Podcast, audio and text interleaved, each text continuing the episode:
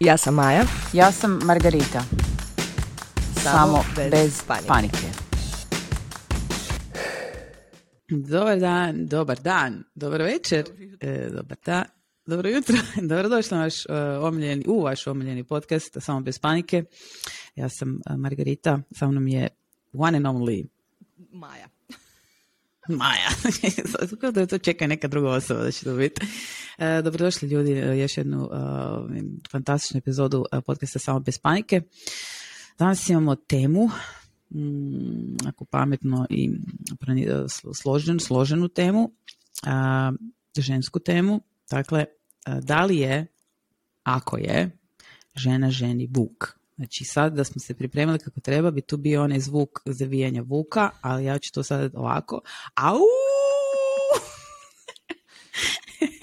Pruć. E, dakle, pokušat ćemo odgovoriti jedno drugoj. ne znamo kako ćemo to uspjeti. E, zapravo dali smo mi kao u ženskim nekakvim a, klikama nabrijani jedna na drugu ili se podržavamo iz naših različitih iskustava, tako.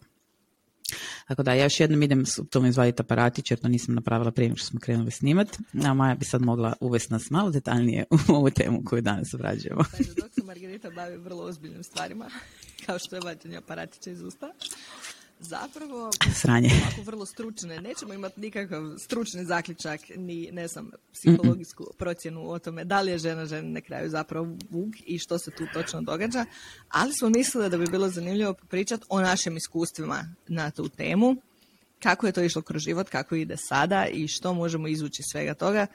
Ili ti ukratko trebate li se bojati svojih ženskih prijateljica i koliko? I kolegica, i kolegica. Kolegica da. To je, to je da, ja mislim da onak kroz svaku fazu života je to bilo ko ona EKG crta, malo da, malo ne, znaš. Imaš onih nekih, znaš ono u osnovnoj školi kad ti BFF s nekim, znaš, mm i samo je ta tvoja prijateljica i niko drugi ne postoji na kugli zemaljskoj. I sad moja tvita prolazi kroz isto tu stvar, jer njih je tri i onda ti ovo, znaš, jesmo mi BFF, ne znam da smo, znaš, i onda je malo je BFF s jednom, pa su malo BFF s drugom, pa ovo izbacio ovu jednu, pa su samo njih dvije, pa znaš, on, ja gledam to i onak, Uvijek je problem kakav napor. A zapravo, mi smo to isto radile, koji samo nije bio taj iritantni BFF naziv koji me toliko iritira, znači ja ne znam vama to tako, klinci danas krenu s tim skraćenicama nekakvim, pa ih počnu onak silovat da mi bude zlo. Uglavnom, uh, ja kad sam imala, uh, to je bilo i u, u osnovnoj školi na Hvaru sam imala jednu BFF I bila još jedna, no smo isto to radili cijelo vrijeme, znaš ono, izbacili BF aviona nas, tak cijelo vrijeme smo to nešto. I imala sam isto jednu BFF u osnovnoj školi tu u Zagrebu, te dvije godine koju sam išla. I onda sam imala opet jednu BFF u srednjoj školi. Uvijek je bila jedna ta neka prijateljica koja mi je kao bila best. A ove se ostale, ne znam zašto nisam imala baš ono, kak, znaš ono u onim filmovima i serijama kad imaš ono, znaš, kao žensko nekakvo društvo i onda ste se cijelo vrijeme zajedno. To, to pa onak... to tako funkcionira jednostavno. Ono, moraš se naći neku svoju za koju se zaljubiš, za koju ti mama govori ono kao daj sklonite se više jedna od druge. Jer ti ne znaš živite bez nje. Jel tebi tako isto bilo kroz te mlađe godine na srednjem? Da, uvijek. Mislim i to kad gledam sad te mlade tineđerke i sad kad ja gledam Moranu gdje ona pokušava sebi naći tu jednu, ovaj, vratite malo u to doba. Uvijek je bila, ali viš sad kad kažeš, uvijek su bile zapravo dvije i onda je to bila prevlast. Malo ti je bolja jedna, malo ti je bolja druga. Kod mene je bio problem što nekako te dvije nikad se nisu one posebno dobro slagale.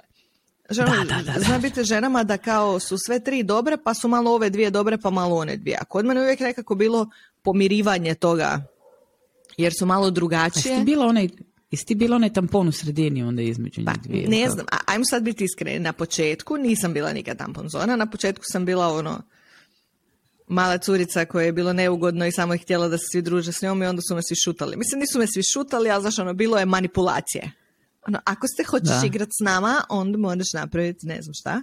I ja imam prvo takvo sjećanje mm još iz vrtića. Znači, iz vrtića se sjećam da sam razmišljala kao mrzim te curice i neću se igrati s curicama nikad. I tako da sam se doći, dosta sam se družila sa dečkima već u vrtiću. I sjećam se da sam bila tužna, ono kao ja sam se htjela igrati s barbikama i sa drvenom kuhinjom u vrtiću, ali se nisam htjela igrati s tim jel smijem reći kravama za male curice.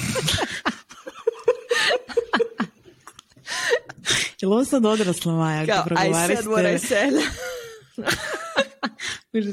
ja se ne sjećam, znaš šta, ja sam zapravo skužila da sam ja jako puno tog nekako potisnula. Mislim, i, ne znam, valjda zato što smo se tak to, kako sam se preselila s otoka tu u Zagreb, onda se trebao se uklopiti na najbolji mogući način, što znači da se nekako malo, valjda, ne znam, nisam stručnjak, ono, ali očito sad u nekoj retrospektivi kad se vraćam natrag moram potisnuti jedan dio od tog što, je, što si bio tamo negdje. mm Pa si neka nova osoba tu. Tako da sam jako puno onak, ti uspomen iz vrtića, onak, o, znači ja se tog ne sjećam ničega, kod je negdje zakopano onak u ovo, ali ovo što si rekla za igranje s dečkima, to je meni, znači, ja sam tako bila nekako neugledan lik, onako jako neka neugledna djevojčica sa velikim zubima i ogromnim pepeljarkama, ono, Kriste, bo frizura, ajme, meni, znači, bože, ono, majko moja, znači, kad vidite slike, onak, to se preraslo van mjere, to nema uopće, to ni frizura, to je neka, neka lasulja na glavi. Uglavnom, nisam baš bila pretjerano onak popularan lik, i, ovaj, I onda mi je lakše bilo se družiti s dečkim jer oni nisu imali ten, i ja sam imala očekivanje od sebe jer sam mislila da oni imaju očekivanje od mene, nekakve ta, to nešto. I onda sam isto uvijek bila više onak nekak sa, sa, sa dečkima. Dok nije preraslo ono kad su dečki počeli već gledati cure, onda sam bila, ne znam, neki friend. Ja sam bila neki friend i mi to odgovaralo. A zapravo sam, da, kroz cijelo to nekakvo moje putovanje i odrastanje, lakše se sporazumijevala sa dečkima nego sa curicama i sada radim već ton godina u muškoj branši gdje mi se popit puno lakše sporazumijevati s muškarcima nego sa ženama.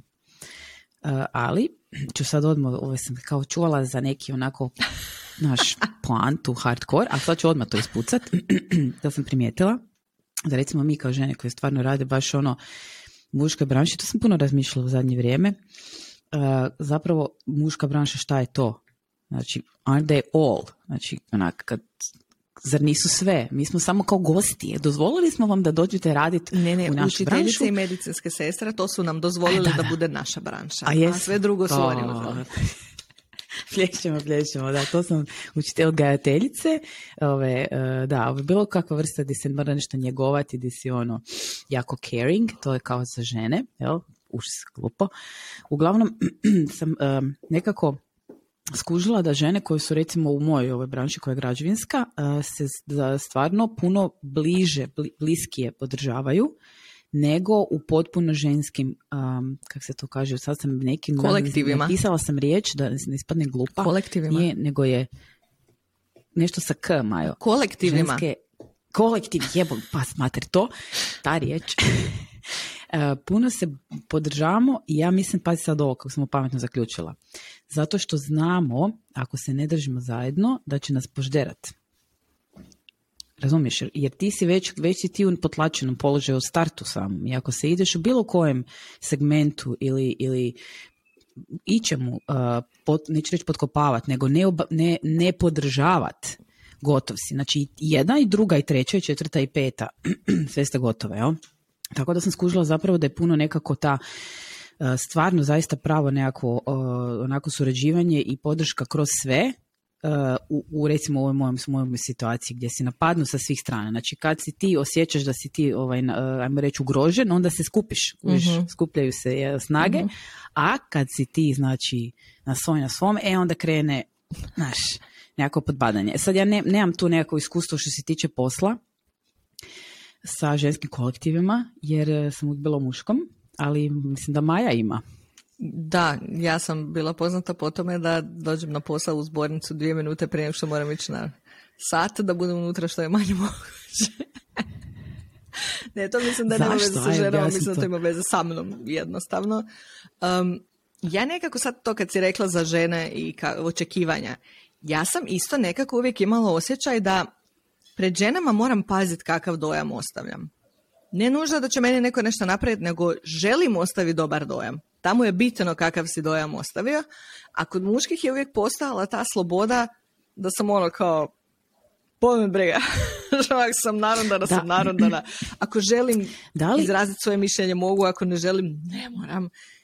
Reci. Da, da li, da li misliš da je možda to zato što mi podsvjesno znamo da s muškarcima uvijek možemo, znaš, kad hoćemo upaliti onaj gumb, znaš, neću reći seksi pila, neću reći toga, nego ženske energije nad muškarcima, taj prev, ta, ta naš. Jer ja imam osjećaj da ispred muškaraca zapravo možemo biti puno nekako uh, opuštenije u smislu ja, zato što znamo da uvijek možemo upaliti onu drugu stranu kad god je hoćemo, jer oni su, ja ne kužim, tako da, znači, kao da smo svaka žena uh, u muškom nekakvom okruženju je kao ona crvena krpa ispred bika mi se ponekad to nekak dobim taj nekakav dojam. Ali misliš možda da je to smo zato opušteniji jer onak znamo da uvijek možemo upotrebiti tu kartu? Pa ne znam, mislim da to ovisi od osobe do osobe, jer recimo ja mislim da kod mene nije to, nego obrnuto. Uh, ja znam kako ja doživljavam druge žene i kako imam visoka očekivanja od njih. I onda nekako mislim da će druge žene lakše znat prepoznat na meni što i kako i važno je kakav dojam ćeš ostaviti zato što one, ako one, mislim to sad govorimo o neodređenoj skupini žena, ne govorimo o pojedinačnoj ženi, mhm. one će odlučiti mhm. da li žele imati sa mnom posla ili ne i ako odluče da ne žele, ja tu više ništa ne mogu napraviti. Kod muškaraca, kažem ti, od te vrtičke dobi nisam se nužno htjela više igrati s dečkima, bilo mi je lakše igrati se s dečkima. Bilo mi je mhm, lakše igrati se s dečkima zato što muške klike funkcioniraju po tom sistemu kao ako si njihov, njihov si i nije uopće bitno kakav si danas i da li neko nekom nešto napravio ili opsovao sve po spisku ili ga šutnio na, znaš ono, nogom u potuku se i nastave se igrat. Nekako je to uvijek funkcioniralo ja sam uvijek u muškom društvu imala taj osjećaj da pošto znam da neću igrat na to što ti kažeš crvenu krpu, znači neću ići na seksipil i neću se trudit bit, izgledat bolje nego što jesam da bi nekom bila potencijalna cura, recimo to tako, to znači mm-hmm. da me boli briga šta oni točno misle o meni. Znači ono, ja znam tebe, ti znaš mene, šta ćemo, šta ćemo sad? Mm. Sjedi tu na mhm. zidiću, gledajmo zajedno u druge ljude koji prolaze i to je to. Nekako sa ženama, zapravo, da budem iskrena, sa ženama uvijek imam dublju vezu. Zato je valjda to onako jedna najbolja prijateljica. Ja sam imala milion muških bliskih prijatelja, ali nekako sa muškarcima ja nikad nisam pričala, ne, sad, jel, ne računam muža, zato mi je valjda i muž, um, o nekakvim dubokim osjećajima ili traumama ili da, bude trenutak, ali opet je meni to nekako bilo u sferi ljubavnih veza. Znači ono, kad se bariš s nekim pa ostaneš sam, pa je to sad trenutak intimnosti gdje malo otvorenije pričate jedno s drugim nešto. mm Ali nisam ja govorila s svojim frendovima s kojima imam pit u parku, ono kao, da, dođeš i kažeš ono, e, mama mi je digla tlak, znaš kako je, dođe mi da se baci pod tlak, ne da mi ništa. Da, to nisam ni Ali ne govoriš ti tu ono kao, da. ja se osjećam nesigurno i nevoljeno i kao da nisam nikad dovoljno dobra. Pa ne bi to rekla muškom prijatelju da, mislim, i život ovisi o tome zato što bi me sprdali 27 dana, vjerojatno. a ženske prijateljice su te s kojima ostvaruješ tu vezu i zato mislim da su puno sličnije tim nekakvim doslovno ljubavnim vezama samo platonske, jel? Yes, Gdje ti zaista daješ sve od sebe i zato se jako, i to ja vidim kod Morane već sad tako rano, zato se tako bol, bolno osjeća to kad te pod navodnicima odbije najbolja prijateljica, zato što je ti mhm. zaista doživljavaš kao neko koji je samo tvoj i razumije samo tebe i onda ona odluči da joj je kata iz drugog B bolja od tebe. Da, da, tu sam, ja sam imala taj osjećaj, znači prema, e, kako sam bila tako jako skompleksirana i sva, znaš, ono, onak zatvorena i to, ništa imala sam tu jednu prijateljicu Antoniju, ja sam bila doslovce se sjećam, onak ljubomorna, ali ono prava ljubomora, kad bi ona recimo, ne znam, uh, dobro, oni su svi imali dečke prije mene, znaš, i sad kad bi došao neki dečki, bi bilo onak, na njega, je, a užasan ti je taj. Znači katastrofa sam bila, jer šta je njenu pažnju. Sad više nije bila pažnja smjerena na mene, jer smo mi bile, znaš, ono, non stop mm-hmm. zajedno kao onaj kameni lupor, onaj kao morzba i rak samac, nego sad to bio neki lik, kao neki, ono, neki, ono, klošev, znači, bez veze ti je taj. Koji se spriječi između vas. Katastrofa, znači, to je baš bio osjećaj, osjećaj onak baš baš je bio pravi osjećaj ljubomore. To je bilo tad već ono srednja škola, malo deadly, ali stvarno je bilo tako. I ovaj, uh, kasnije na faksu nisam imala takav feeling uh, prema frendici jer sam malo rasterizirala bila više. Malo sam se bila nekako otvorila i nisam više toliko bila klingi samo na jednu osobu. ja sam se malo počela onako otvarati u tom nekakvom, izlaziti iz te čahure iskompleksiranosti i onak nesigurnosti. I ovaj, pa sam imala miješano onak je bilo, ali opet kao da sam cijelo vrijeme čekala tu jednu osobu s kojom zaista ja mogu onako, znaš, biti skroz nekako onako, jel? taj to i onda sam poznala svoju kumu koja je onak ista kao ja, malo smo onak ono, šlampave neke ličnosti jedna i druga i ona, trebalo mi opet s njom isto onak do neke faze da vidim da zaista je mogu sve reći i da neću samo poslušati ono preko jednog uha, nego stvarno da će se onako uključiti u, u naš, poslušat me, ne znam, ono kad te moraš izjadati, ono, jadna ja, to, takve spike, ne.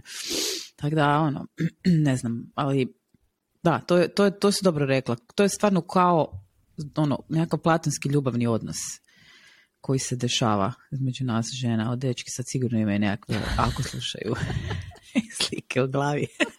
Evo, to ti hoću reći. Ja isto gledam sa svojom kumom. Znači, ja sam sa svojom kumom krenula u srednju školu. Prvi razred nismo baš najbolje sjeli, mislim da smo jednostavno bile preslične. Znači, ono, isti tipovi. Da, da, da, I ono malo ti je bilo kao, dobra. I onda smo se jednostavno do drugog razreda smo prihvatile da nema smisla boriti se protiv te ljubavi.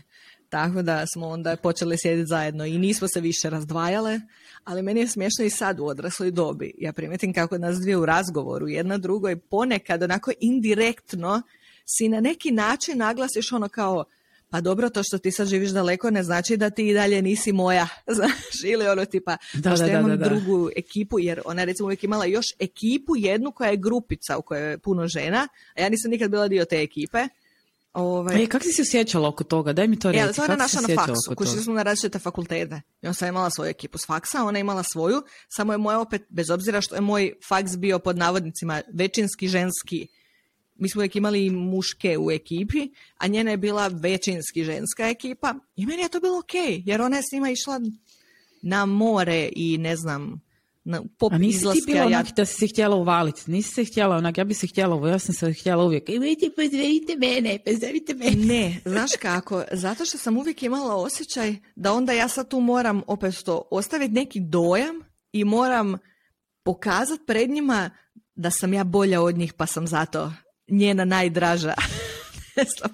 Ne znam, onda imam osjećaj stalno da moram dokazivati njoj sebi da smo mi najbliže zato što smo najbliže.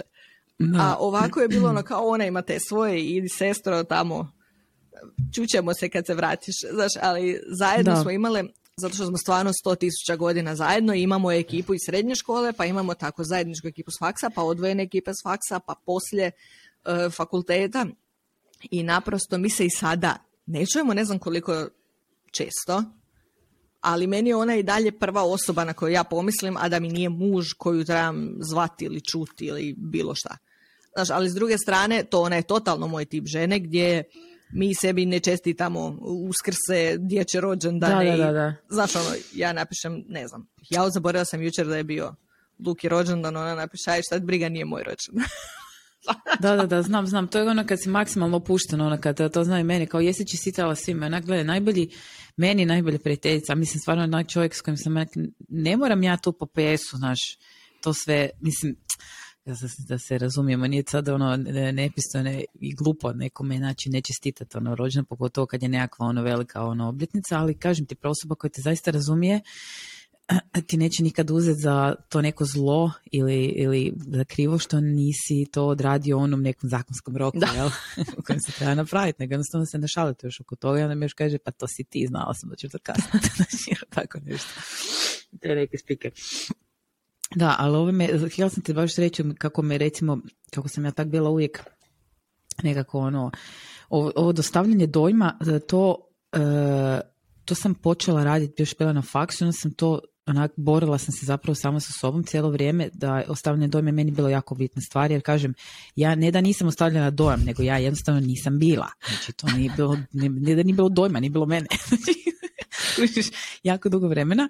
I onda kad sam ja to krenula kao to ostavlja dojam ja sam to non stop radila. Ja sam imala pritisak cijelo vrijeme da ja moram negdje doći i ono, znaš, ako nisam u prvih deset minuta da me nisu svi vidjeli, oko to nešto ne valja, je to nešto ne štima. I onda sam se bilo morala jedno vrijeme od toga, jer je baš veliki pritisak, ono, uh, to tak nešto raditi. I onda sam jednostavno imala sam to neko društvo koje je bilo zaista jako veliko muško-žensko, znači od muža od mene i tu sam se nekak našla u neku tu komfort zonu i nisam više tražila ništa, ona nekak nisam tražila.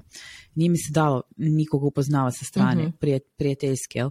E, i onda opet došao neki period gdje sam se kao nekak onak zasitila toga, pa smo onda opet, znaš, bilo mi je zapravo najinteresantnije tražiti to nekako društvo ili poznanike ili ljude koji su van mojeg društva, jer ti nekako bude ti već ono, znaš, kvalitetno, pogotovo kada ono kasnije, znaš, djeca i tako dalje, pa se one radi skretanje smanji i tako dalje.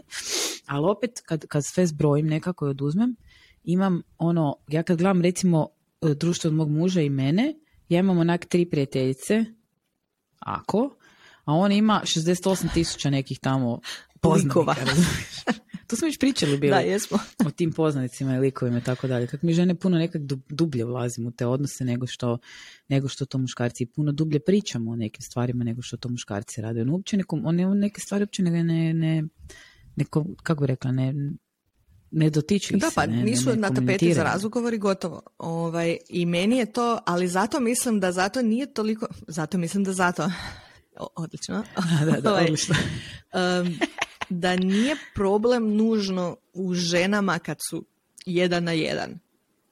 Žene su možda, staću iza toga, zanimljiviji likovi od muškaraca zapravo. Imaju toliko više slojeva ako ti dozvole da, ih vidiš. Ja nikad nisam upoznala onako ženu i one koje sam imala najniža očekivanja kad si to ono, popio cugicu pa ušao u neke dublje razgovore, si našao čudesa u toj osobi. Da. Mislim, sigurno to ima i kod muškaraca, ali očito drugačije komuniciramo. Ali e, žene su, po mom iskustvu, problem kad su u čoporu. Zato valjda vukovi. mm kad ti pronađeš tu svoju i ako je ona dobra prema tebi i ti si dobra prema njoj, to je sve super. Ali i dalje mislim da ti niko ne može podmetnuti nogu kao što ti može žena podmetnuti nogu. Da li je to stvar karaktera, da li je to stvar odgoja, da li je to stvar društvenih normi ili je to opet samo zato što te onda pozna dublje nego muškarci pa zna gdje treba, znaš ono, gdje zarit šarap ciger i čljevo desno. Da, mislim, ja znam da sam, ovaj, nisam imala doživjela nekakav tak, e, neku tu izdaju, ali znam da se moglo puno lakše manipulirati sa mnom na taj način i nisam bila često svjesna te manipulacije do, do, do, nego do kasnije jer ja zapravo idem sa tim nekakvim onak jako otvorenim namjerama i nemam nikad neke te fige u džepu, to jednostavno ne mogu, ne da mi se trošiti energiju na to. Znači, ja sam sad nešto raspravljala općenito i kao kad sam još krenula novu terapiju, sam ti rekla, sam krenula kao mm terapiju, to psihologica, ne znam više, ne znam razlike između te tri kategorije, niti želim znati. Dobro. I onda smo pričali o tome, te moja, uh, kao, um, kak bi rekla, otvorenost i ne očekivanje ničega, jel? E, da me zapravo donijelo često u potlačen položaj, jer bi ja se puštala. Jer ja nemam energije, meni se ne da kvocat, meni se ne da. Ako sam ja tebi rekla jednom, ako sam te rekla drugi put, ja ti neću treći put reći. mm Ali šta je onda? Je. Ali onda vi ne verbalizirate ono što želite. I onak, pa koliko puta čovjek treba reći nešto što želi? 45 tisuća, se to ne da. Ja ne želim 45 tisuća puta ponavljati šta ja želim. Ja sam rekla jedan, dva put, treći put te neću reći. I onda šta se dogodi?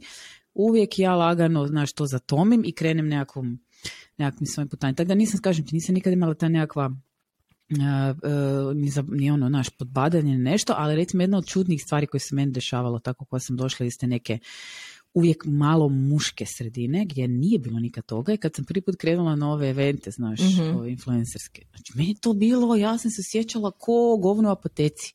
Znači, to je jako čudan jedan osjećaj, jer je to isključivo žensko. mm Znači, to su, kužiš, uh, ili su bile uh, mameći neki eventi, ili su bile, ali su ženski, znači, ono, e, jel?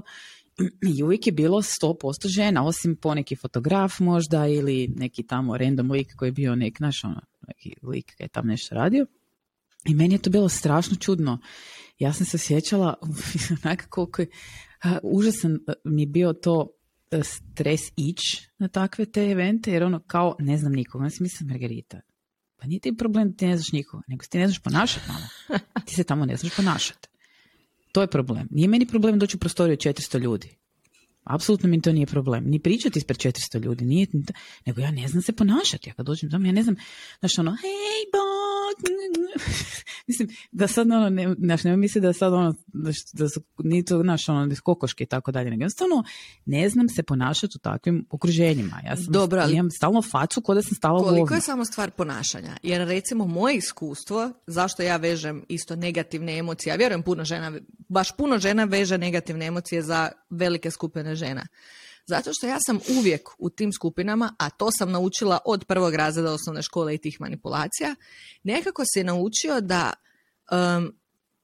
su skupine žena mjesto gdje se uvijek sve što kažeš može iskoristiti protiv tebe. Recimo to tako.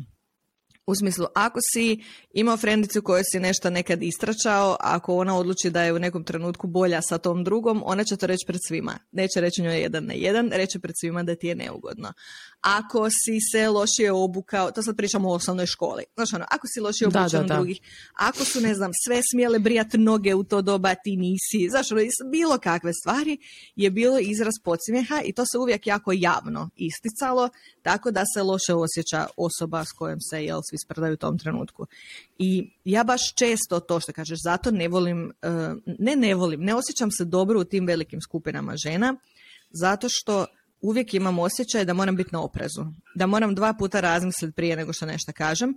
A to tako ne ide u skladu sa mojim karakterom kao što možemo vidjeti kroz sve epizode do sada. Mhm. Ja sam jednostavno osoba koja to što misli kaže i ljudi to smatraju strašno simpatičnim na eventima zato što haha ja mogu mljet bez problema, ali žene uvijek imaju taj nekakav osjećaj da moraju sve analizirati duplo. I onda nešto što je u tom trenutku mhm. bilo pozitivno i zaista je bilo samo kao šala i simpatična doskočica, nakon tri dana prektjeranog razmišljanja o tome i pokušaja naselu stavljanja u neki kontekst koji možda ne postoji, to na kraju ispadne problem. Znači, to je druga stvar gdje opet se mogu povezati sa ovim tvojim što si rekla da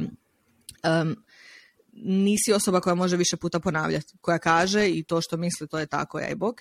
E, meni samo nije stvar to da mi se ne da. Ja uvijek imam nekako, ne znam, ne znam kako to nisam naučila do sada, taj naivan stav, znači, zašto? Zašto bi neko bio zločast namjerno? Zašto bi ti neko okrenuo istinu ako zna da to nije tako? A e, često se događa u tim skupinama žena da ti dođeš i sve djeluje savršeno dobro, a onda poslije čuješ da ove dvije ne pričaju, ove dvije se mrze, ove dvije su bile najbolje prijateljice, sad su se međusobno blokirale. I ja onda uvijek imam taj nekakav osjećaj, da ne panični napad, znači ono anksioznost.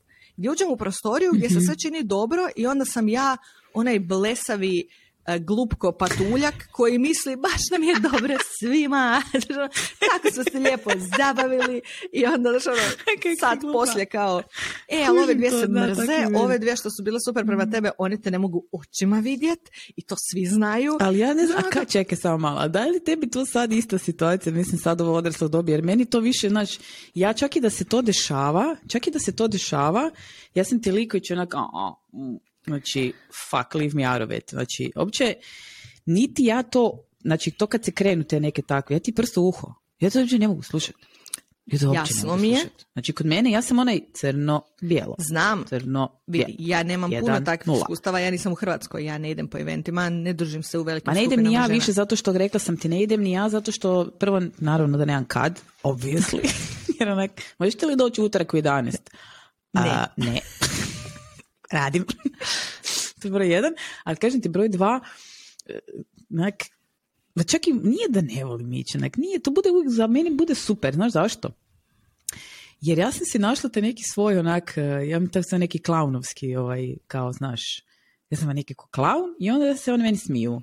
A meni je super da Znam, pa to radim ja. ja. On uđe u prostoriju kao, ajmo, šta ćemo sad? I zašto svi gledaju u mene kao šta će sad ona izvaliti, onda ja pravim ajmo od sebe, zato što je meni to obrambeni mehanizam, pa može. da. Ali... Ne znam, meni kažem ti, nije, nije mi to toliko ono, strašno odbojno koliko onak e, je zamrno nakon nekog vremena, jer si samo neki po, površnosti zapravo mene ta počne uh, iritirati, jer uvijek tražim nekakvu, kad već ulažem u neku vrijeme u nekakvo druženje, onda ja uvijek tražim malo tog druženja, razumiješ, nekakvu dublju vrijednost, nekakvu, dublju konekciju, nekakvu nešto se tu tražim, inače onak, gle, nemam vremena ja sad, znaš ono, to ko ovo kad recimo kad ono prekineš recimo vezu neku nakon tisuću godina i onda ideš nekim, e gle, nema me zabavati, jel hoćemo ili nećemo, nema vremena tu sad da se mi nešto dopisujemo, pa ja tebi nisam poslao poruku tri dana, pa ti ne nisi poslao poruku tri dana, znaš ono, nema me jebati, hoćeš ili nećeš, idemo dalje, ako nećeš, aj bog. Dakle, jel dolaziš na kauč gledati film u trenerci Skokice ili aj boke? Da, ma ne, ono, znaš, jednostavno si nekako već, ono, google si tam te neke e, stvari i ne da ti se, tako da počne me zapravo zamarati ta površnost, mhm. e, jer kao da niko, to što ti rekla, niko ne želi napraviti onaj korak dodatno, gdje će se ti malo kao nešto otvoriti. E sad, to je ono stvar kod nas žena, muškarci to ne radi, oni se ne otvaraju ništa specijalno. Znači, ja bi ponekad se razmišljam da mi je bit malo u toj glavi, samo malo da budemo, da se malo odmorim. da se malo kužiš, odmorimo, ne? I ta ovaj, i ta prevelika, mislim kažem, ja sam od ovih svih nekakvih e, tih žena koje sam upoznala, to mi baš jako falilo, jer kažem ti, bila sam stalno u toj muškoj branši gdje mi nedostajalo, uh, pre sam se ogrubila, kužiš, i to isto mi nije odgovaralo. Meni trebalo te, e, te, te ženske energije da ja malo to uzmem i da jednostavno si tu proberem ne, neće ti pasati ni u muškom društvu svi, razumiješ? Opće ti probrat neku ekipu koja ti je interesantna. Uopće nebitno to su muški ili ženski. Ali mi je, uh, mislim, ja si jesam tako probrala i ja sam ti dalje onak relativno otvorena. Šta će neko tamo reći, tamo negdje, kako će se to protračati? Mm, znaš kako? Mm, kužim šta govoriš i slažem se djelomično. Mislim da je problem sad dok pričamo o tome, dok mi mozak radi na sto, jer naravno nismo se prije pripremili za temu. Naravno da nismo, ovaj, of course. Moguće da je to stvar onako samo, kako se kaže, nasljeđe patrijarhata, ništa drugo. Jer ja gledam koja je glavna razlika. Glavna razlika je u tome što kad dođemo u muško društvo, što kažeš, ima ljudi s kojima se ja ne slažem, ali mi znamo da se ne slažemo. I ima ljudi koji su bili u tom široj ekipi u kojima sam ja odrasla, s kojima sam ja prozborila tri riječi. Znači bili smo u zlatno doba tinejdžerstva svaku večer na čošku zajedno i ti ljudi su nekog na ulici kad se pozdravimo zapravo se onako malo nelagodno pozdravimo jer se toliko znamo, a zapravo se ne znamo. I nekako je to mhm. dio koji ti pruža muško društvo. Oni jesu grubi i ne možeš uvijek očekivati tu povezanost koja ti treba, ali tu ti nađeš jednog, dva svoja najbolja prijatelja. Ovo ostalo možeš biti otvoren. Ako žena je valjda to, morao si biti na milost i nemilost muškarcu, da li je to bio lord, kralj, tvoj muž koji moraš slušat, da bi preživjela, da bi imala sve što trebaš u životu, da bi ti neko nahranio djecu. Žene su jednostavno naučile da moraju biti pristojne i podatne i smješkat se i ne praviti problem. I to sad onda rade i sebi međusobno. Kužiš, to je dio. Ja nemam problem s tim da mene neko ne voli. Hvala Bogu, nemam problem s tim da me neko ne voli, inače bi imala ogromnih problema u životu. Jer ja nisam, ja sam tip koji ljudi ili vole ili me ne mogu očima vidjeti. I ja to znam cijeli život. I meni to nije problematično. Ali je problematično što se stvara ta politika u kojoj oni koji me ne vole se prave da me vole zato što misle da je to društveno prihvatljivo. Iako ja ne bi imala problem s tim da vrlo otvoreno nemaju sa mnom nikakav odnos. Kužiš, i to je onako taj dio, ja nemam puno iskustava recimo tako po eventima i slično, ali čujem od žena koje se bave time kako to izgleda u pozadini. I milijun puta pomislim, hvala Bogu što ja zapravo nisam dio toga, jer ja ne bi mogla mhm. trpiti taj, meni je to onako psihički opterećenje. Ja to ne mogu, mene to mhm. strašno živcira. Ja sam tip koji ako ima problem, ja to moram adresirati. Ja ne mogu šutiti. Ja se ne mogu sjediti kraj nekog s kim se ne slažem i kog ne volim i praviti se da smo se super. A to je nekako način na mhm. koji funkcioniraju ženske klike, ženska društva, ženski kolektivi. Kažem ti, ja sam radila u školi, nisam radila dugo. Sreća, sreća u školskom kolektivu je u tome što si ti zapravo sam svoj šef. Ti imaš ravnatelja koji ti je nadređan, ali tebi ne treba neko da s tim njim radiš u paru. I ti ako se ne slažeš tebi, s, s nekim tebe bol briga, ti imaš zbornicu, imaš svoj kabinet, ali ti si zapravo s učenicima 90% svog radnog A vremena. Misliš, da li ne misliš da je to zapravo još gore, jer se ne trebaš, pa se možeš... Pa da, ali si isto tako možeš pokupiti stvari i otići kući. Shvaćaš, ako meni ti ljudi nisu potrebni za svakodnevni život, a nisu jer škola je specifičan način posla, ti u školi nemaš ni ne znam kakvog napredovanja. Ti ako si profesor hrvatskog, gdje ćeš, šta ćeš poslat? Voditelj marketing. Uber profesor hrvatskog. Pa, jedino to. Ali to te isto, ko te pravi Uber profesorem? Učenici. Kužeš, ne kolege. Da, U smislu, to može biti zatrovan kolektiv, ali ne mora biti, jer ti se od tih ljudi možeš isključiti. Oni tebi zaista nisu potrebni za svakodnevni rad. Znači, možete biti stres ući u zbornicu, mhm. ali ja sam imala kolegicu koja je grozni bullying proživljavala na poslu. Ona je prestala u zbornicu. Ona dođe u svoj kabinet, učenike pošalje po imenik koji joj treba i ona koliko god to bilo grozno, ali to znači da si se mogao zaštititi, razumiješ, dok drugi ljudi koji rade u kolektivnu u kojem se ti 8 sati ti ne možeš pobjeći od bolinga. Da, ja bih volila da bi nam, kad bi nam zapravo žene, mislim, možete nam i anonimno to ovaj, pisati, ako vam je problem, znam da to baš nije nešto što se može tako otvoreno razgovarati o tome. Ja kažem da zaista nisam imala to, znači će na poslu će biti najprije, zato što ovo, ovo je nekakve prijateljske veze, to ti baš toliko nije toliko nepresušno bitno jer tvoja egzistencija ne visi pa o tome. Pa na kraju krajeva ako se ne slažeš nekim se posvađaš i više se ne Ma da, doviđenja, ono naš, počupate se i doviđenja. Ali šta je recimo kad radiš, mislim to smo i dobili ono par pitanja, te nekav mobbing, jel, e, na poslu koji je, e, zna biti, to, to sam, mislim, čula tako kako bi razgovarali ono sa, sa, sa prijateljicama, zapravo koji je uvijek više izražen u ženskim kolektivima nego u muškim. U muškim kolektivima imaš drugi problem. Imaš pretjernu seksualizaciju, znači svega. Mi smo sad bili, samo malo degresija, podsjetim, znaš da ću zaboraviti o čem sam pričala, znaš da hoću. Znači, bili smo sad na jednoj konferenciji gdje je bila kao tema žene u muškoj branši, nebitno. I ovaj, imali smo, ja sam imala crveno odijelo, jel? i još je nekoliko žena imalo to neko crveno odijelo. Sad ja objavim sliku na, na LinkedInu, halo, znači na LinkedInu. Kao, ja sliku sebe, kolegica imala bijelo odijelo, ja sam imala crveno, jel? I ja objavim tu sliku i jedan komentar je dole bio ispod. Nekoliko komentara, nije puno, nije to sad baš da gori ali bio je jedan komentar od jednog gospodina koji je dobro, dobro namjeran savjet mi ostavio e, u kojem piše da e, jedan dobro namjeran savjet za žene u građevini ako e, želite da vam vaši muški kolege ostavljaju ne pretjerano seksualne komentare, onda manje se odjevajte u crveno. Ja onak, što tebi sad odmah oči iskopam da te nađem, da ti odmah oči iskopam ili da ti kasnije. Znači, mislim, prvo ne možeš nekome koji je preživio gungulu uopće probijanja kroz su branšu govoriti ča će. Jer mi smo jedan dan u radnim cipelama i refle zaštitnom prsluku zmazaniji od bilo kojeg šljakera na gradilištu, drugi dan se ono sredimo oko prepičke. Jer zašto? Jer trebalo je izaći, doći do te situacije gdje ti to možeš napraviti. mm Znači, ne, ne da smo čule sve što postoji u tim muškim kolektivima. Mi smo čule sve što postoji, sve nam se reklo. Kroz sve smo čule. I, i pipalo nas se i reklo nam se gadosti i sve smo to preživjeli. da. Razumiješ, ali uh, u ženskim kolektivima uh, to vjerujem da je puno, puno a, otrovnije. Ne znam šta, nije dobro ni jedno i drugo, apsolutno ne, ne, mislim da je ne, neugodno onak jedno i drugo, ali ovo nekak mislim da je ba teže pre to riješiti kak kad se te klike naprave izba, ko, ko, ko, u školi je da. ko u školi izbacite van i onda kužiš a kao sve ok na vani, znaš. Kako ćeš ti sad doći direktor i reći, e, me ne vole. Neka, one se neće družiti sa mnom.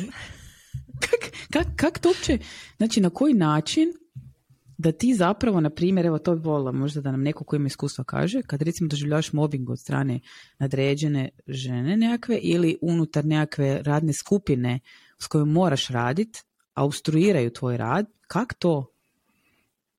ono, riješiti, verbalizirati. Mislim da je to baš jako... Ne znam, ovaj, kažem ti, ja imam problem, jako problem u tome, ja nemam puno radnog iskustva u Hrvatskoj, jer sam imala tako tri mjeseca ovdje, dva mjeseca ovdje, tri mjeseca tamo, ali gdje god A čekaj, sam zašto bila... kažeš u Hrvatskoj? Što u Njemačkoj nije tako je?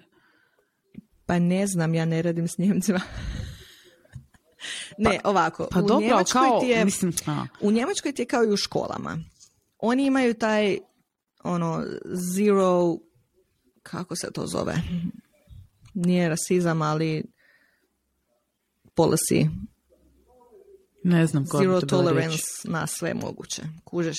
Dobro. I u Njemačkoj ti se događa da te mogu bulijat djeca, to znamo isto slučaj, tinejdžeri e, mogu te maltretirati zato što si, ne znam, debela i to je, ha, djeca su djeca, šta ćemo, to je tako. Ali to se dešava u hrvatskim školama. Ali ako te netko bulija zbog e, rasne osnove, e, nacionalne osnove, bilo čega sličnog, vjerske, bude ekspresno izbačen iz škole. Što je velika razlika od recimo Hrvatske gdje sam isto radila u školi gdje je sistem kažnjavanja takav da moraš ići po redu i onda dok ti dođeš do rasporeda bude kraj školske godine gdje se onda najčešće odluči ne poduzeti ta zadnja mjera jer onda misliš onda će nam ostati u još jednom razredu pa ćemo ga morati trpiti još godinu dana pa bolje da ga pošaljemo dalje. Znaš. I tu su učitelji jako nemoćni jer se, znači koliko god problem imaš sa učenikom, ti ne možeš nekog izbaciti iz škole u drugom mjesecu. Naprosto zakonski ide tako. Ne znam je li u međuvremenu šta promijenjeno, moram sad to reći jer ja sam sad već ovdje šest godina skoro, tako da s te strane možda ima nekih pomaka, ali znam da je bilo ono, sve kao imaš mjere, ali zapravo su ti ruke vezane. Vi ne možeš ti tu ništa mm posebno napraviti, ako imaš zaista pravi problem. E, tako je u Njemačkoj na poslu. Sigurno ima bulinga do određene razine. Ali kad dođe do onog pravog, ako se to zna ili vidi, to su vrlo oštre mjere, to se jako kažnjava. To... Ali kak, kak da se vidi u tim, kažem ti ovo što si ti rekla, ne podnose se, ali sve na van izgleda super. Pa netko nekome nešto kaže. Jer recimo, meni su pričali ovdje, znači u VDR-u, gdje samo ako ti neko traži da radiš više od onog što bi ti trebao raditi za iste pare, ti možeš indirektno zvat HR koji provjerava ko šta radi i udara packe onima koji su ti prebacili više posla. E sad ja ne znam gdje u Hrvatskoj se netko može žaliti zato što su ga natjerali da radi više nego što je propisano. Znaš, ono, takve stvari. Tako da... Ja mislim da, je to, ja mislim da je ta stvar u nama samima, znaš, to kad bi se počelo, znači, na mlađe generacije da to jako dobro hendlaju. mm Uh, mlađe generacije to baš jako dobro ono hendle do te mjere da smo sad mi ovo kao stariji počeli, znaš ono ko naši kad su govorili u naše doba se to nije tako radilo ko da slušam svoju nonu, znaš ono, ove mlađe generacije, to se nije normalno. To, kod me, u naše doba si trpio bullying i išao plakat kući, u čemu je problem? Da, kao, ali mislim da, da te spakat ove, ili to Z generacija, kurim se ne zna više koji su to, ne, ne mogu to uopće provariti, ali stvarno vidim da puno bolje zapravo nekak štite sebe i svoje nekakve interese i mentalno zdravlje nego što smo to mi radili. Uh, I moguće je da će to dovesti do nekakve te promjene i u smislu tog bullyinga, ali opet kad ti pogledaš da recimo postoji ovo što se rekla ekspresno izbacivanje, znači da li to sad bi bilo još ono dodatno opasnost jer neko te može prozvati za nešto što ti nisi pa si ti lagano canceliran u roku 7,5 sekundi. Mislim da ne, mhm. jer tu ne pričamo o američkim slučajevima sa zvijezdama ili ne znam ja čim. Ovo su stvari koje se, a kako bih rekla, dokazuju. To su najčešće stvari koje je netko da, još vidio, netko Ali još opet, kad ti već, aha, kad te neko prozove, već ti lagano, ono, znaš, Pa ne, mislim da, gle, e, niko tebe ne izbacuje iz škole sutra ako si ti odličan učenik koji je divan prema svima i onda netko dođe i kaže on je meni rekao da sam ja ne znam, taliban i onda ga izbaci iz škole. Naravno da postoji mhm. proces i uvijek ti imaš učenike, kako bi rekla, koji su skloni takvom ponašanju, zato imaju nekakve mjere. Ali je to nešto što se prati, to je nešto što se zna i što se prati cijelo vrijeme, jer e, mislim da sam to spominjala. Kod Morena je bio slučaj gdje su dva dečkića se skompala, znači oni su u tom trenutku prvi razred osnovne škole. Bili su, da sad ja budem bezobrazna, bili su onakvi kako je izgledao svaki veliki odmor u mojoj osnovnoj školi dok sam ja odrastala. Znači, namjerili su se na par djece, nekog su gurkali, nekom su nešto uzeli, negdje nešto.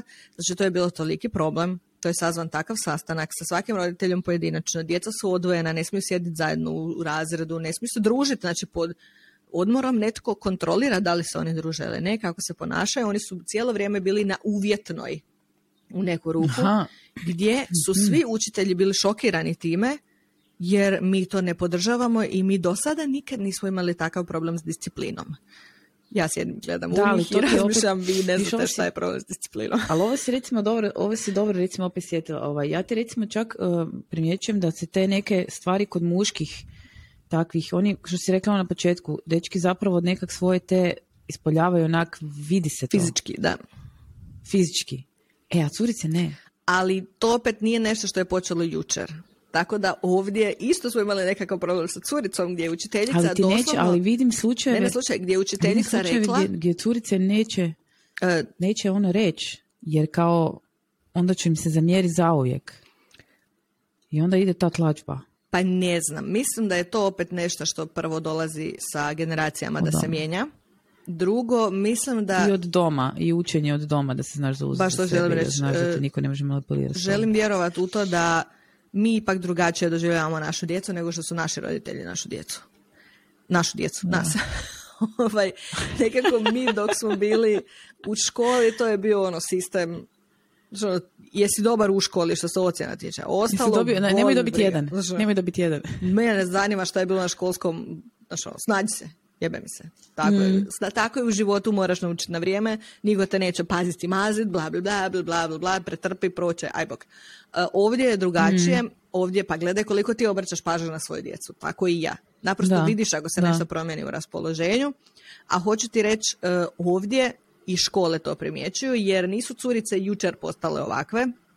Nedavno je opet isto nešto učiteljica rekla, bio je nekakav, njima se učinio konflikt da tako dvije curice odbacuju treću, nisu bile sigurne je ovo ili ono, pa je onda ova rekla ova, pa je ona rekla ono, pa zašto ono sad se ne zna ko šta, jer što kaže učiteljica, ne stojim mhm. ja između njih dok su na hodniku. I doslovno je njen zaključak bio tako da vi više obratite pažnju kod kuće, mi ćemo više obratiti pažnju u školi, pa ćemo vidjeti mm da li tu zaista postoji neki problem ili su tu samo curice standardne curice. u smislu, standardne curice, pa to ti ono podmeću nogu jedno drugo i izmišljaju to, probleme. Znaš kaj ti se meni sad dešava? Znači ja vidim te neke, mislim možda ja, samo malo, da li vi čujete ovaj zvuk moje mašine koje divlja tamo? Jel čujete taj zvuk? Jer ja ga užasno ne, čujem. Ja samo ako se jako koncentriram. Ne, pazi, vrata sobna nisu zatvorena. A sad pazi kakav će to biti zvuk kad zatvorim sobna vrata. Observe, bit ću jako brzo natrag. Ovo će biti e, reklama za hormon vrata, pretpostavljam, zato što nakon što ih je zatvorila, više nećete ništa čuti. A? Jeste primijetili kako se sad ništa neće? To je kad imaš Harman sobna vrata. Evo, znači upravo sam rekla, dok si pričala tamo sam rekla da vrlo vjerojatno dobivamo reklamu za Harman vrata. Fakat, još si mislim, slušam te, slušaj, čekaj, zapamti što se rekla, slušam te i onak, glupa kravo, zatvorila si jutro s vrata i sad čujem zvuk i ne smije se to čuti, kroz ta vrata se fakat ne čuje ništa ta mašina i onda se sjetim da sam ulazila unutra uzeti domestos i ostavila sam ih otvorena. I onak, pistati materno, sad će to sve čuti. Tako da, da, curice su standardne curice. E sad, ja te doživljavam sad i sad se ja bojim, jer ja ne znam hendlat curice. Jer ja nisam nikad hendlala žensko društvo curice. Ja sam bila sa dečkima, gdje je bilo vrlo jednostavno. 1, 2, x, y, crno-bijelo. Razumiješ mi, sad imam moju cvitu koja je curica i naravno da su tu curice i sad se ja bojim ja se non stop sam onako, je ti si bila s prijateljicama, što ste radila? Ha, jeste se igrali? Su se sve curice igrale? Bila znaš ono ko neki pa, manijak, razumiješ, ispitujem, jer me jako se bojim kako ću ja to s njom iskomunicirat ako bi neko nju, ona je tako dobra, ona je toliko empatična, tako je osjećana, ona izvani izgleda kao veliki grubijan, ona je takav emotivac, strašan emotivac. Ja sam bila iskopčana, ja sam bila ono, ko brain dead većinu slučajeva, da bi vidjela jednostavno. Ali ona vidi sve jadna, sve upija, kužiš. I jako teško to onda kasnije izlazi van iz nje da je bio neki problem. I ja si mislim, ja ti vatrako, ja vidim da se, ja ću nekom, ja ću, ja ću, ja ću, Sačekaj, ja ću nekoga, znači, skopat ću oko, skopat ću oko. Onak, znaš, dešava mi se u nekim momentima da onak, znaš, on to je valjda taj nekakav onaj instinkt roditeljski, onak, Češ da ti otkrijem jednu tajnu. Nitko Margarita ne zna šta da radi s curicama i kako da pristupi tom problemu. Pa curice su jedna od najstrašnijih stvari u povijesti. Šta ima strašnije od skupine curica? Još onako, oni pred pubertetski, kad tamo kad dođu 16, onda ih više ne zanimaš. Znači ono su onako isključene. Onda su u sobi i aj bok. I to oni rješavaju sami. Tamo negdje ono 12, 13, ništa nije strašnije od skupine curica koji imaju 12-13 godina, zato što i ti da bi pričao s njima i ti moraš se spustiti na razinu da oni misle da si ti cool, ali ako se trudiš onda će vidjeti da nisi cool i onda će te i one sprdati. Onda... Ali ja mislim da samo to, znaš kaj, ja jako puno stvarno mislim da je do razvoja samopouzdanja djeteta, onak taj period. I ja sad ono sam, to mislim se dala ako neki jako onak zadatak, sam se to dala broj jedan, da s njom to razvijem. Jer ja nisam to imala, to samopouzdanje, ali da ga nisam imala tako, ne, ne znam, s kojeg razloga uopće ne da mi se to sad e, tu nešto retrospektivu sama sebi, ali nismo, um, nije bilo toliko problema jer ja sam bila s non stop I razumiješ? Ali znači se i ona. Danger. Pa da, ja, znaš kaj, ne bojim se da, da neće ona se, ona se sa svakim, razumiješ, ali onak ne želim, ne želim da ima taj problem, onak ne želim, mislim da ona ne želiš ti da tvoje dijete ima nikakav problem. To, Baš sam ti htjela reći, to ovaj. je to, to je stvar roditeljstva, mi bi njih sve zaštitili, naravno da bi je zaštitio i to što kaže, ja bih hodala iza nje i govorila E, ti nemoj to govoriti mom djetetu, ona je šest puta bolja od tebe, ti se moraš igrati s njom, šta hoćeš ti, trebaš biti sretna što ti je ona frendica. Reci joj, reci joj, znaš je reci, reci ti njoj. Doslovno tako. To ne reći, usta ona me gleda ovak. Ali mama, moja, moja prijateljica. Znaš, ono, Nije ti to prijateljica. Da, ali kužiš, znači, način na kako, tipa desetogodišnji, devetogodišnji djetetu, onak reći, da, to ti je prijateljica, ali moraš primijetiti u nekim momentima da manipulira tobom na taj način da uh, ili uh, drugu prijateljicu uzima, tebe izbacuje. Znači to, znaš, jer ona jednostavno hoće da se bude kako je, ajmo se svi igrati. Znam, i to je problem, ali ja imam uvijek onda i tu zadršku. S jedne strane imam osjećaj da je trebamo otvoriti oči i ukazati joj na to da vidi prije, a s druge strane mislim, a možda bolje da ne vidi, onda ju to ni ne dira. Ako ja skrenem pažnju, onda će ona tog postati svjesna. Hoće li onda biti više nesigurna i tražiti to u svakom odnosu, a možda, znači ono, možda je to zaista samo dječje i proći će. Iako, naravno da govorim, uvijek nešto kvocaš i nadaš se da će ostati. Sad smo bili to u Nizozemskoj, bili smo kod tih prijatelja koji imaju curicu Tesu, koja je mlađa od Morane. One su se toliko lijepo igrale, ali Morana je mhm. isto onako žestok karakter. I o njoj koliko god da se neko svidi, oh, mi uši, um, jednostavno nakon nekog vremena dođe do konflikta. Koliko god se oni igraju i sviđaju jedno drugima, pa uvijek se nešto zakače. Ma da. One su bile, Margarita, četiri dana zajedno. Ja sam stalno očekivala ono, sad će biti eksplozija, sad će biti eksplozija, ne, evo sad će biti eksplozija. Ali to ti je zato što ti se uvijek, e, ako se nađe jedan ko ti je onak niži, a drugi viši, onda može. Ali ako imaš iste vis frekvencije, e onda će ti se, znači Cvita ima prijateljicu od moje kolegice, ova mala, mhm. ona je starija godinu dana, njih su na istoj frekvenciji, ali na drugim valnim duljinama. Ali ista frekvencija, jedna i druga. Znači to ti je BFF, ono, sve igraju se i onda u jedan put, ono, znači ono... Mora na to, radi to sa većinom svojih prijateljica, ali ovaj put su se toliko lijepo igrale, slagala se kao kad se najbolje slaže sa svim drugim prijateljicama ali mm. nije došlo do konflikta, konflikta uopće i onda je ona u jednom trenutku rekla mama meni je Tesa naj, najbolja prijateljica, iako ona inače uvijek ima te dvije koje drži iznad svih ostalih, ovo je prvi put rekla da joj je neko bolji od njih i rekla je toliko smo se lijepo igrale, nijednom se nismo posvađale. I doslovno mm sam onako, mislila sam prvo neću reći ništa, i sam onako malo pričekala i rekla, e vidi što ti je pokazatelj da kad si s nekim dobar prijatelj, mora se moći naći način da se ne posvađaš. Kužiš, naravno da dođe do konflikta, mhm. ti želiš nešto, a ja ne želim, ali u neku ruku odgajaš da budu čvrsti karakteri, da se izbore za sebe, a to dolazi do toga da onda nema pravih dobrih odnosa jer niko ne pristaje na kompromis. Tako je, da. da, Kužiš, mora biti nekakav kompromis. U svakom odnosu mora biti nekakav kompromis. Da, da. Znači, to nije da su se one savršeno slagale cijelo vrijeme one su, mi smo ih čule, znači na trenutke, doslovno je bilo kao, ok, onda ćemo se danas popodne, će biti sve po tvom, a sutra ujutro će biti sve po mom. Znaš, i tako su se, mhm. to je bio način na koji su one našle kako držati tu ravnotežu. I za mene je to bilo super mm rješenje, ali to je jako rijetko da, da ja da, da, ako, ako, ako, je samo po, po tvojem, mislim, uči dijete da se samo ono e, za sebe nekako onda ne uzima u obzir ono drugo. Da, da. Da, ali kod svite stvarno ono, ona ćete rijetko kad ona će staviti sve ispred e, samo da je sve dobro i da je to, to, to, to ko ja. Samo da je sve dobro, da su svi zadovoljni, da je sve i onda ustaneš ti potlačen nakon nekog vremena. Ne može to tako funkcionirati. Ti se moraš znati. Ja se ne znam izboriti za sebe. Ja to te, te kućim. mm Ja djelujem kao da se znam izboriti za sebe. Znam to ljudima često zna biti onak jako e, čudno uh, kad čuju. Ali ja zapravo ću najprije sve druge namiriti oko sebe, jer znaš zašto? Ne mogu ja to taj nered. Da meni to ide na živce. A najlakše mi je utjecati na sebe da nema nereda. Jer mi je najbrže to. I kaj na kraju, nakon nekog vremena ostaneš ti, znaš, dole. Da, jasno mi.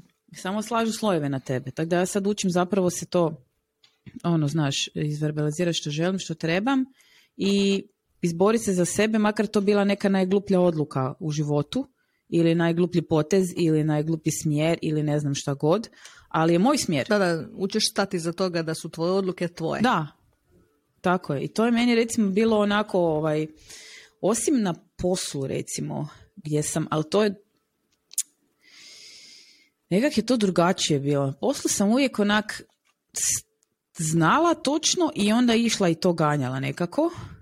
A ovo privatno je uvijek bilo upravo možda radi tih prisnih odnosa. Jer mhm. na poslu se jako znalo, znaš, točno se znalo nekakve hierarhije. Od mene se očekivalo, ok, ako si voditelj ili šef, moraš se ono e, postaviti kao nekakav e, pokretač, vizionar, netko ko motivira, pa ono, znači onda sam ušla u tu ulogu. A ovdje kod kuće ta nekakav kompromisni sistem gdje ono, znaš, gore dole i onda su u momentima gdje ja bi rekla jednom, drugi put, treći put bi već sama sebi bila redundant, bi je onda rekla, ok, onda ništa, onda oh, naš, ne treba to ili budem ja to ili na kraju sam zapravo uopće prestala mm-hmm. išta verbalizirati šta meni treba, šta želim i tako dalje. Mislim, to je kod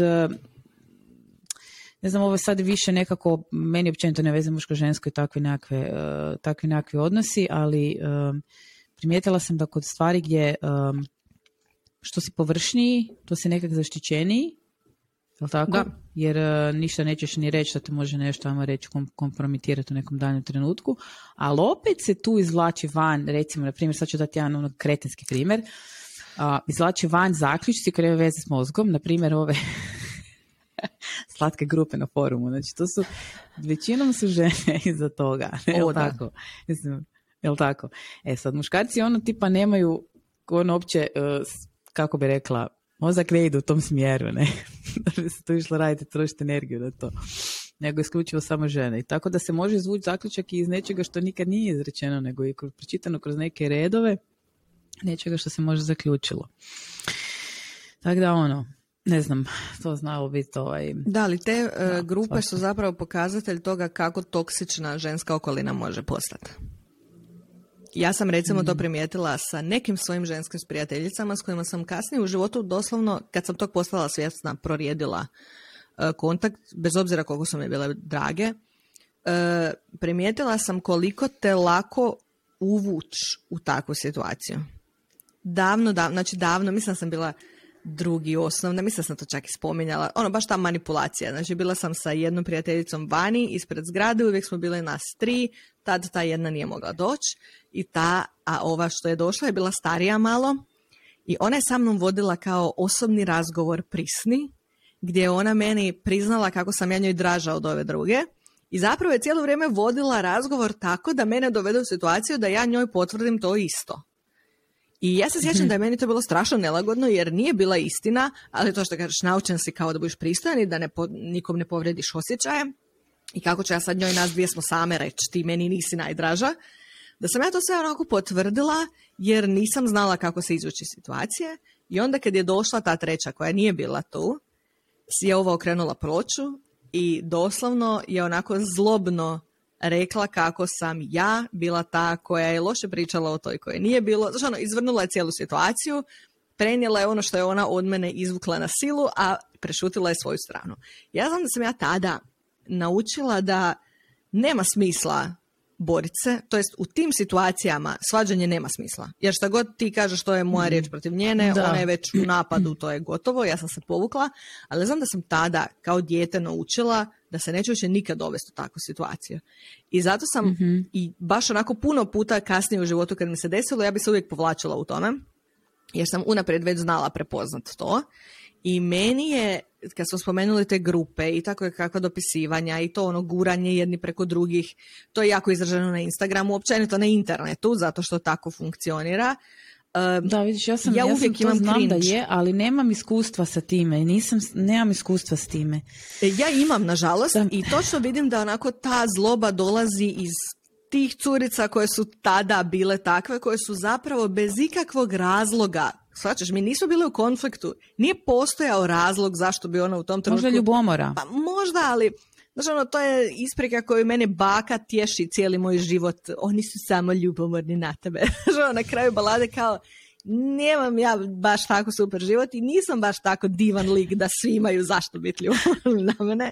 Okay. Nekad je to čista zloba, razumiješ? Zato što se ljudi osjećaju bolje ako nekog drugog šutnu očito, pa su onda oni bolja, na boljoj, na višoj poziciji, ne bolja osoba, na višoj poziciji. Kužeš? I, i zato uh, su meni sve te grupe Ja jako bježim od toga jer imam uvijek osjećaj da su to te iste curice koje su sad samo odrasle u žene.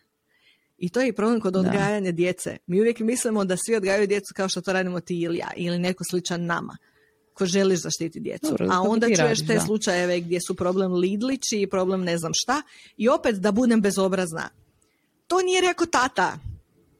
Nije tata rekao video ovog malog što je obukao trenerku iz Lidla jer tata nema pojma da uopće ima trenerka u Lidlu, osim ako ga nisi nazvala na mobitel s kamerom, rekla ljevo, ljevo, tu, jel vidiš, evo to, to, e, to što gledaš, to, e, to. Onda možda zna da je trenerka iz Lidla. I... ali ima, ima, gledaj, slušaj, nemoj sad tako generalizirati. Ima muškaraca koji to isto rade. Ima i ja ih zovem, znaš kako? Pičkice. znači, to kad vidim nekog takvog da to govori, onak se mislim, ajde da si takav. Pa si muško, jesi ti normalan. Dobio si genetsku predispoziciju, znači imaš genetsku predispoziciju da to ne moraš raditi. I ti to radiš. Ne, naravno, pa uvijek ima, u svakoj skupini ima. Debilu. Ali kužiš šta ti hoćeš reći, u, znači ono. u odgoju djece, svaki problem što sam čula da su moje prijateljice imale to je njihova ženska djeca, problem sa drugom ženskom djecom. Iza svega toga su uvijek bile mame. Uvijek su bile ludne mame koje su luđe nego ta djeca i koje rješavaju svoje komplekse preko te svoje djece. I mislim da se zato svi onako malo bojimo tih ženskih odnosa, zato što ti sa ženom ne znam ono How I Met Your Mother, znaš su bile ono kao crazy eyes, kao vidiš žene koje su lude, skužiš po, po, pogledu. Kad upoznaš ženu, ona može biti tvoj najbolji prijatelj sutra, a može biti najluđa, tražim neku lijepu riječ, ženska osoba koju si ikad upoznao, koja ti može onako uništiti život bez ikakvog pravog razloga, ako ona zabrije da si ti njoj nešto krivo napravio i to je opet taj dio ženske neverbalne komunikacije. Ja sam uvjerena mm. da moji muški prijatelji, nakon što smo bili zajedno vani, ne odu kući i ne razmišljaju. Čekaj, u onom trenutku kad je ona mene pogledala i odmjerila i rekla dobra ti je suknja, ona mislila da je meni stvarno dobra suknja, ili je htjela reći da imam debelu guzicu u toj suknji i namjerno žele da ja budem u toj suknji da ona bude zgodnija od mene. Shvaćaš šta mislim? A žene to rade žene da, ja sam... analiziraju previše toga zato što si opet patriarhat. Znalo mi se to dogoditi. E, znalo mi se dobiti, znala sam dobiti tu vibru sad u starijoj dobi. To, to, ta vibra mi je bila češće dok sam bila mlađa jer sam onak više bila, težila sam tom nekom kao prihvaćam, ali sam znala dobiti tu neku čudnu vibru mhm. od žena tak kasnije. Mislim, to nije inače neobično kad meni dobiti tu vibru s oblačenjem. Jer ja Razumijem se. ali ja znam, ja znam da, da kužiš kako nekako biti Meni ti to znalo, onak, nije mi sad ono, ovo kasnije doba uh, života, sada ajmo reći zadnjih nekakvih 5-6 godina otprilike na pamet govorim, ne vrijeđa me. Znači, mene to iskreno, ali najozbiljnije, naj, ne, ne ne pretjerujem, na jako nasmijava. Znači, mene, ja kad to vidim, kada osjetim tu vibru, ja se osjećam superiorno. Znaš zašto? Jer kako može biti ta glup sa toliko godina? Naravno. Ponašati se prema nekome, prostite, na taj način. Ja se mislim da onak, oh, ok, znači ovo sam ja na nekim intelektualnim stepenicama više. Meni to, kužiš me, smiješno mi bude. I i onak mi je, znači tu osobu uopće više ne da ne mogu ozbiljno shvatiti, nego stare moja ono... da, ali došla si do toga sad sa 40, a nisi to mogla sa 20. A jes, ne, ne, to prije nije bilo tako. A, ne, Kužiš, ne, to su te razlike. Da. Znači, ja, ja gledam samo koliko mojih i dalje odraslih prijateljica. Ako se ne čujemo, meni je sasvim normalna stvar da dobijem od ženske osobe poruku, znači ona di se šta ima, jel sve ok, jel se ti nešto ljutiš na mene? Ako se nismo posvađale, zašto bi se pobogu ljutio? Zato što to žene zabrijavaju, zato što žene prave duplu stvarno sebi u glavi, sve previše analiziraju i onda zaključuju da ako se neko nije javio da je negdje tu nešto. Muškarci se ne bave, većina muškaraca, takvim stvarima zato što prvo on razmišlja o sebi, a drugo on zna da je najvažnija osoba u njegovom životu on sam. Pa onda on razmišlja kako on doživljava svijet i sve oko sebe, a ne kako njega drugi doživljava. A dobro, ja isto, ja isto analiziram previše neke stvari, da. Ja isto to radim. To je sve, sve žene, ja isto. mm Mislim da su te analize stvar, uh, opet kažem ti, patriarhata, jer si se naučio da se moraš na više razina biti na oprezu. Moraš bolje ti zaključiti ko šta misli o tebi i kako misli i kako te doživljava da se ne bi našao u opasnim situacijama. To sad zvuči ekstremno, ali zaista je tako. Ti moraš znati procijeniti da li ovaj dečko dobar prema tebi zato što je dobra osoba i želite otpratiti kući, a ti si pijena, ili je dobar prema tebi zato što ti je već ubacio nešto u cugu, pa će te na putu kući odvesti u grmlja, a ti se nećeš sjećati. Kažem, to sve karikiram, ali sve to dolazi od te iste stvari. Gdje žene jednostavno su morale na drugačiji način doživljavati okolinu oko mm. sebe. Mm. Da, vidiš, na kraju na, nismo nešto pretjerano ovaj, tu zaključila sam da je puno lakše u glavi kad imaš 40 nego kad imaš 20. To zaključimo u svakom to podcastu. sigurno priznat. Ha? Mi slavimo 40. kao jedno vrijeme gdje se zaista si onako ovaj, nekako ovaj, napokon uh, onak, sazrio, jel? u većini stvari. I ovaj, da došao nekak sebi i izgradio sebe. Tako da stvarno te, kažem ti, ja sam jako puno toga potisnula, ono, stvarno se nemam, nemam toliko tih nekakvih sjećanja. Možda sam ih i namjerno onak potisnula jer su mi bila konfuzna i onak ne znam šta bi s tim, pa kao ćemo to samo to neko. Ali ovaj, često sam puta znala to što si rekla da na Instagramu općenito, znači da se te podbadanja znala biti nekako jako velika. Mislim da e, možda je to i dijelom te nekakve kao velike onako pomame, znaš, ono kad se kreneš, pa super, to se meni znalo dogodilo na početku, kako super, tu se svi kao nešto podržavaju. I onda saznaš da ne. Nešto onda onak, o, e, um, ono, mulj, mulj, muljno je jezer puno mulja. I zato je sad nezgodno u današnja doba, ne znaš kad se pišu hvalospjevi žene ženama, Znači ono, da li pišu hvalospjeve zato što su trenutno u istoj grupi pa se moraju gurati? A ja kužim, Ili je neko zaista pronašao biser. U isto vrijeme ja sad recimo pišem hvalospjeve o tim ženama u Nizozemskoj i Njemačkoj koje sam pronašla. Da. Zato što toliko nisam očekivala da će se to desiti ikad u životu u ovoj dobi, da ne možeš biti impresioniran. Ali opet cijelo mm. vrijeme malo hodam kao po jajima zato što ne želim te veze ugroziti jer mi trenutno jako odgovaraju i drago mi je da ih imam. A nekako, mm barem moje osjećaj da sa ženama si uvijek na malo je hod, po rubu. Ja, ja bih rekla da mm, nije nužno, mislim, ja stvarno imam super odnos sa, te, sa svim svojim prijateljicama i zbiljam potpuno otvoren odnos. Znači, nemam nikakve, nema tu fige, fige u džepu, bar ne s moje strane, apsolutno nikakve. Ali e, to, ta veća, veće ti, veći ti kolektivi, to mi se ne da to mi se ne da uopće. Znači u smislu veći, ono, znaš, 10-20. mm Ono, znaš, ne da mi se to. Nego nekakvi ovi manji. Ali ja bi isto rado da imam to nekakvo to što ste vidio, što ste ti sad imala, tako je to, to nešto, druženje sve skupa zajedno, to je baš super stvar. Idem za time, nešto ćemo organizirati u tom smjeru. ljudi, you guys, došli smo do našeg eh, kraja podcasta. Mislim, razgovarali se, jesmo, prisjetili smo se zanimljivih stvari. E, uglavnom, Maja se boji djevojčica. Apsolutno. Ti nisi radila u školi, vidit ćemo kad budeš u pubertetu djeca, pa kad ti budu u Joj, nemoj me monte. Joj, joj, nemoj me s tim. Znači, to me nema gore stvari od toga, se ja bojim toga. Eto vidiš, eto vidiš. Znači, ono, Isuse Kriste, hoće li ja to izdržati? Hoće li ja to izdržati? hoćeš, malo ćeš izaći još luđa i svega toga, ali to se znači, već očekivali. mame djevojčicu u pubertetu, molim, molim vas, molim vas da mi kažete kako pod milim Bogom to izdržiš, da ne prošvikaš ili da ne znam šta, kako to izdržiš. Ja, ali čak i ne izdržiš, nego znaš šta, kako ne biti emotivno previše involviran u to? Jer njima pa je to pa drama i onda ja ne spavam noćima, a njima je to sutra prošlo. Ja dođemo na tri dana poslije kao imamo rješenje, a oni kao šta? Pa to je već bilo prije tri dana, mi smo bez frendice, u međuvremenu što pričaš ti to. To je dio koji će biti vrlo iscrpujući. Pišite nam, molim vas. Pišite nam e, i e, ovaj, da, da čujemo, da čujemo kako bi to, da li, da li imate neku pametnu osim, molim vas, nemojte napisati samo izdržite. Jer ono, That ain't helping. Dobro, ljudi. Aj, čujemo se. Ćao. Ćao. Ćao, bok.